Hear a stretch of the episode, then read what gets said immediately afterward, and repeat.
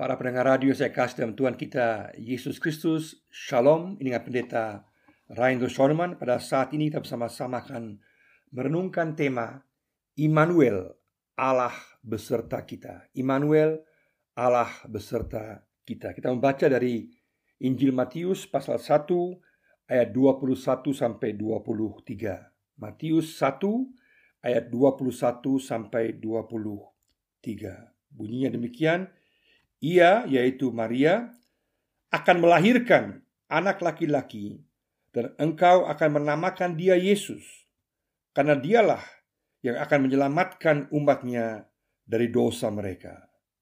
Hal itu terjadi supaya genaplah yang difirmankan Tuhan oleh Nabi. Sesungguhnya anak darah itu akan mengandung dan melahirkan seorang anak laki-laki, dan mereka akan menamakan dia Immanuel, yang berarti Allah menyertai kita.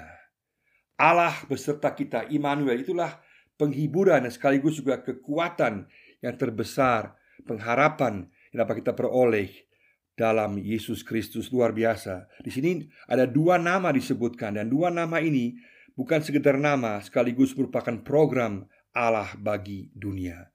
Pertama itu nama Yesus yang artinya Yehoshua, Allah menyelamatkan dengan tujuan agar manusia diselamatkan dari dosa. Yesus datang untuk membawa keselamatan, membawa pemberesan masalah terbesar dunia, yaitu dosa. Dan nama yang kedua yang disebutkan adalah nama Immanuel, yaitu Allah beserta kita yang berlaku bagi setiap orang yang percaya kekal selama-lamanya. Sungguh luar biasa. Kalau kita lihat di sini bahwa Matius 1 ayat 23 ini juga merupakan penggenapan daripada Yesaya yaitu nubuatan Yesaya dalam Yesaya 7 ayat 14 bahwa seorang anak darah akan melahirkan seorang putra yang akan bernama Immanuel. Maka inilah janji Allah bagi kita manusia. Kalau kita lihat bahwa ada tiga hal penting, ada tiga arti utama arti Immanuel Allah beserta kita bagi kita di masa kini. Yang pertama adalah Allah beserta kita sebagai dunia. Allah beserta kita sebagai dunia. Artinya Allah mengasihi dunia ini. Allah ingin menyelamatkan dunia ini dan bukan menghukum dunia ini.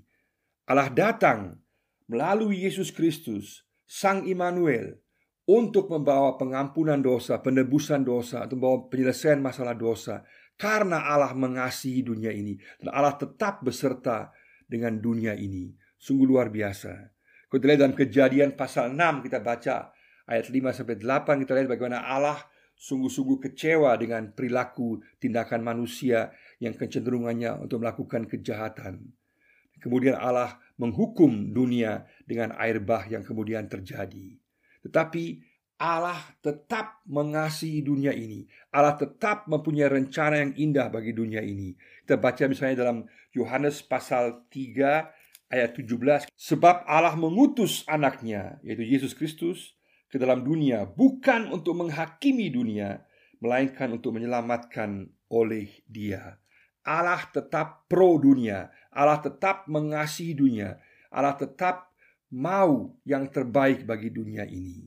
Dan kalau kita lihat dalam situasi Yesaya dalam nubuatannya dalam Yesaya pasal 7 situasi Israel pada waktu itu juga terancam oleh serangan-serangan dari musuh-musuh lawan-lawan yang begitu tangguh. Dan kemudian ada janji Tuhan yang Tuhan berikan bahwa Tuhan akan menyertai juga bangsa Israel. Dan kemudian juga puncaknya yaitu penggenapan lewat seorang anak yang akan lahir yaitu Sang Mesias, Sang Immanuel, Allah beserta kita. Ini juga berlaku bagi kita sekarang di tengah-tengah situasi kekacauan politik dunia saat ini. Berbagai situasi bencana alam yang luar biasa, berbagai wabah penyakit yang sedang terjadi, kita boleh tahu bahwa Allah tetap berdaulat, Allah tetap mengasihi dunia ini, dan Allah tetap beserta dengan dunia ini.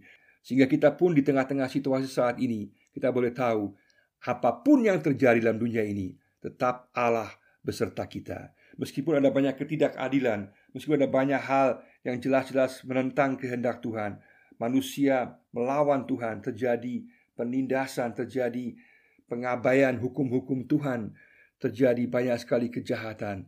Tetap Allah mengasihi dunia ini. Allah tetap punya rencana untuk dunia ini. Dan yang paling penting, bahwa Allah yang berdaulat di atas segala sesuatu yang sedang terjadi. Sehingga kita boleh sungguh-sungguh meyakini apa pun yang sedang terjadi dalam dunia ini, tetap Allah beserta dengan kita. Dan itu akan menguatkan kita, membawa keyakinan pada kita bahwa kita boleh tahu bukan para penguasa dunia saat ini yang berkuasa, bukan sakit penyakit dunia saat ini yang berkuasa pada akhirnya, bukan bencana alam yang akan menjadi masalah besar bagi manusia, tetapi dalam segala sesuatu tetap Allah yang berdaulat, Allah tetap beserta kita dan akan membawa kita pada tujuan akhirnya yang indah dan mulia.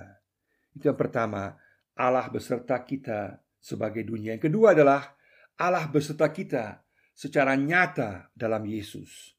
Allah beserta kita secara nyata dalam Yesus. Maka rencana Allah untuk membawa keselamatan bagi dunia nampak paling jelas dalam kasihnya ketika dia mengutus anaknya Yesus Kristus ke tengah-tengah dunia ini.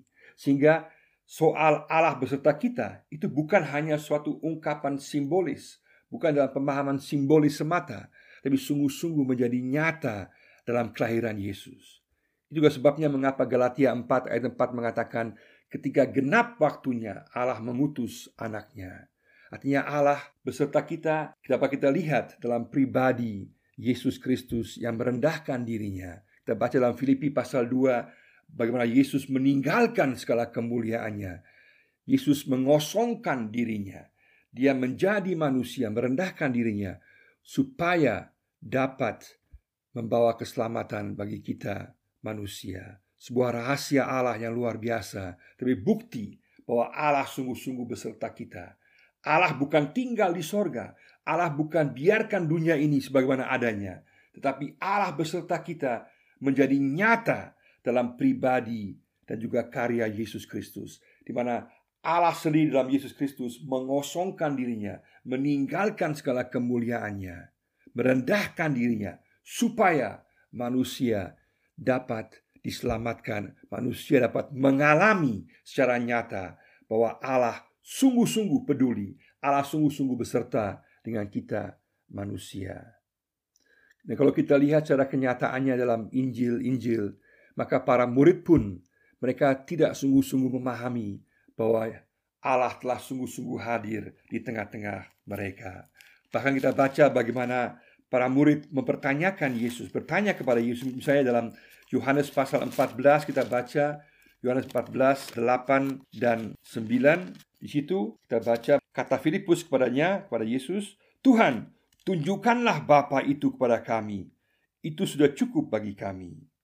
Kata Yesus kepadanya, "Telah sekian lama aku bersama-sama kamu, Filipus, namun engkau tidak mengenal aku. Barang siapa telah melihat aku, ia telah melihat Bapa. Bagaimana engkau berkata, tunjukkanlah Bapa itu kepada kami? Tidak percayakah engkau bahwa aku di dalam Bapa dan Bapa di dalam aku?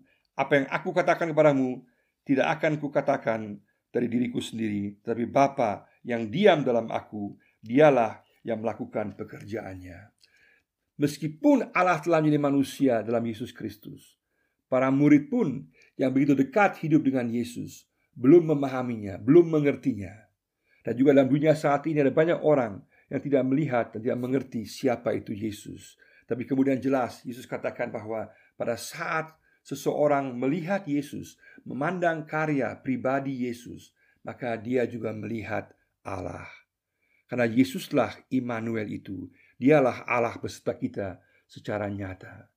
Jadi kita sungguh-sungguh mau tahu siapa Allah itu.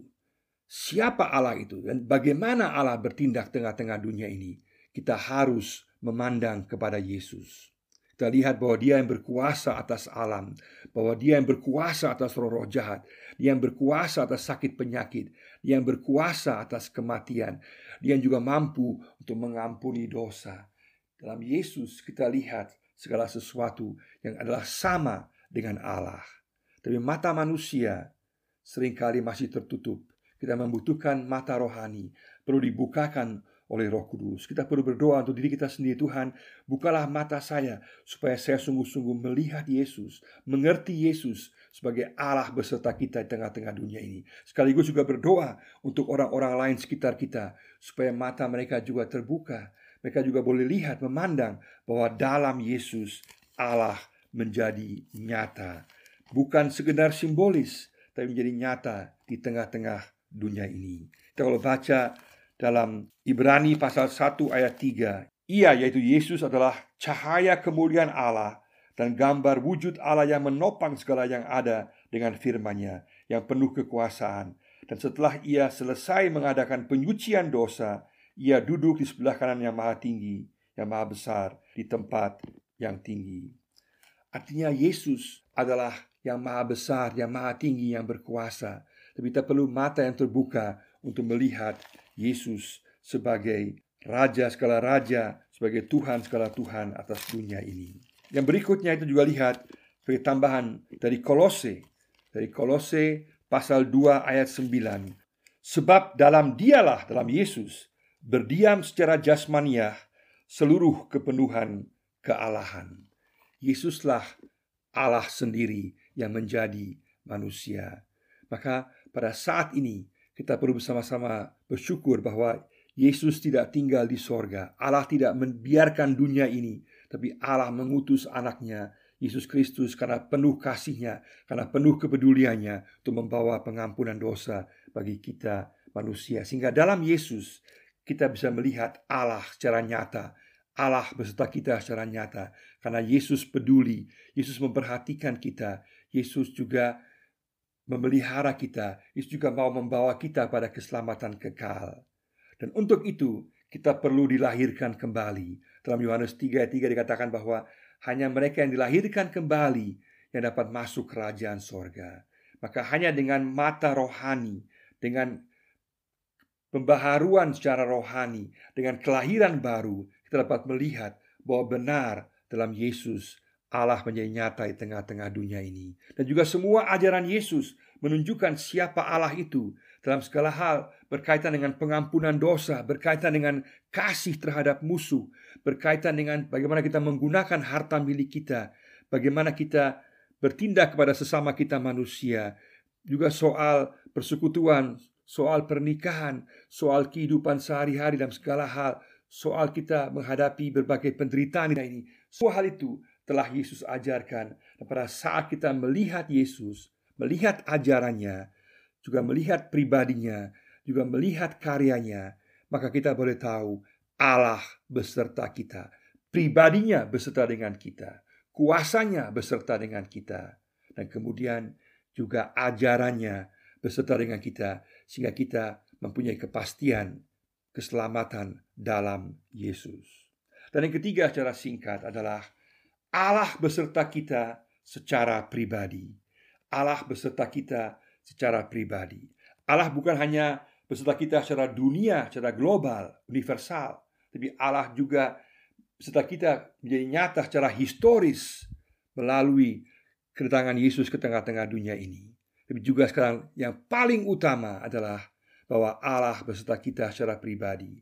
Dia mau hadir dalam kehidupan kita. Maka setiap orang yang menerima Yesus, yang percaya kepada Yesus sebagai Tuhan dan Juru Selamat, maka dia ada kepastian bahwa Allah beserta dengan dia secara pribadi dalam kehidupannya. Dan pada saat ini, kehadiran Allah dalam diri kita nyata dalam Allah Roh Kudus yang hidup dalam kita. Dalam Efesus pasal 1 ayat 13 dikatakan bahwa kita dimeteraikan dengan Roh Kudus pada saat kita percaya. Pada saat kita percaya, kita boleh tahu kita hidup dalam Yesus. Galatia 2 ayat 20 katakan bahwa bukan lagi aku yang hidup, tapi Yesus yang hidup dalam aku karena kita percaya dan menerima Dia. Juga Roma 8 ayat 15 mengatakan bahwa dalam diri kita ada roh, yaitu roh kudus yang berseru, Ya Allah, Ya Bapa. Sehingga Allah beserta kita bukan hanya secara global universal dunia, bukan Allah beserta kita, bukan hanya dalam Yesus Kristus yang jelas datang secara historis dalam kemuliaan Allah yang dia tinggalkan menjadi manusia merendahkan diri untuk membawa keselamatan bagi manusia sehingga dalam Yesus kita boleh melihat siapa Allah itu sendiri. Dalam Yohanes 10 ayat 30 katakan bahwa Allah, aku dan Allah adalah satu. Aku dan Bapa adalah satu. Dalam Yesus kita melihat Allah sendiri. Tapi puncaknya yaitu Immanuel beserta kita adalah secara pribadi. Bahwa setiap kita boleh mengalami bahwa Allah beserta dengan kita. Kita menerima Dia, kita mempercayai Yesus, kita hidup bersama dengan Dia, kita mengikuti pengajarannya, kita mentaati perintahnya, kita menyembah Dia, kita juga menyaksikan Yesus kepada orang lain bahwa Allah beserta kita nyata dalam tindakan Allah terhadap dunia, dalam pribadi Yesus.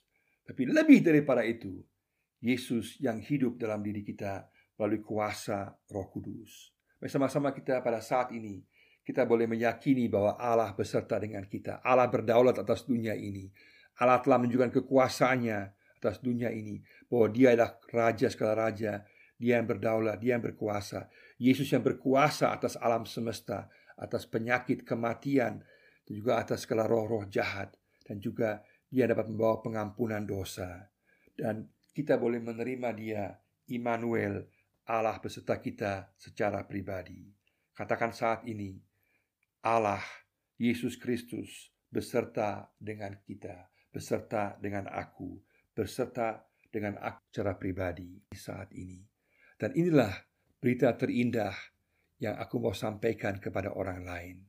Aku tidak hanya mau mengalami bahwa Allah beserta dengan aku secara pribadi, tapi juga bahwa Allah juga beserta dengan setiap orang yang lain. Sama seperti pengakuan daripada Raja Daud dalam Mazmur 23 ayat 4 bahwa di tengah-tengah kekelaman, di tengah-tengah berbagai situasi yang sulit, tetap Allah beserta dengan aku. Dan pengalaman ini, kepastian ini boleh kita alami. Sekaligus kita sampaikan kepada setiap orang lain. Supaya mereka juga mengalami bahwa Allah beserta dengan mereka, beserta dengan kita semua, karena Allah mengasihi kita. Bersama-sama kita menyembah Yesus, Sang Immanuel, Yesus Yehoshua, Allah yang menyelamatkan, yang adalah Immanuel yang beserta dengan kita dalam segala situasi kehidupan kita saat ini. Tengah-tengah berbagai pergumulan pribadi, sakit penyakit, wabah, kekacauan dunia politik, penindasan penderitaan, kita boleh tahu tetap Allah beserta kita. Allah berkuasa atas dunia. Allah telah nyata dalam Yesus Kristus dan Allah ada dalam kehidupan kita secara pribadi. Terimalah Yesus sebagai Tuhan dan Juru Selamatmu, maka Allah beserta dengan engkau. Sekarang dan selama-lamanya. Amin.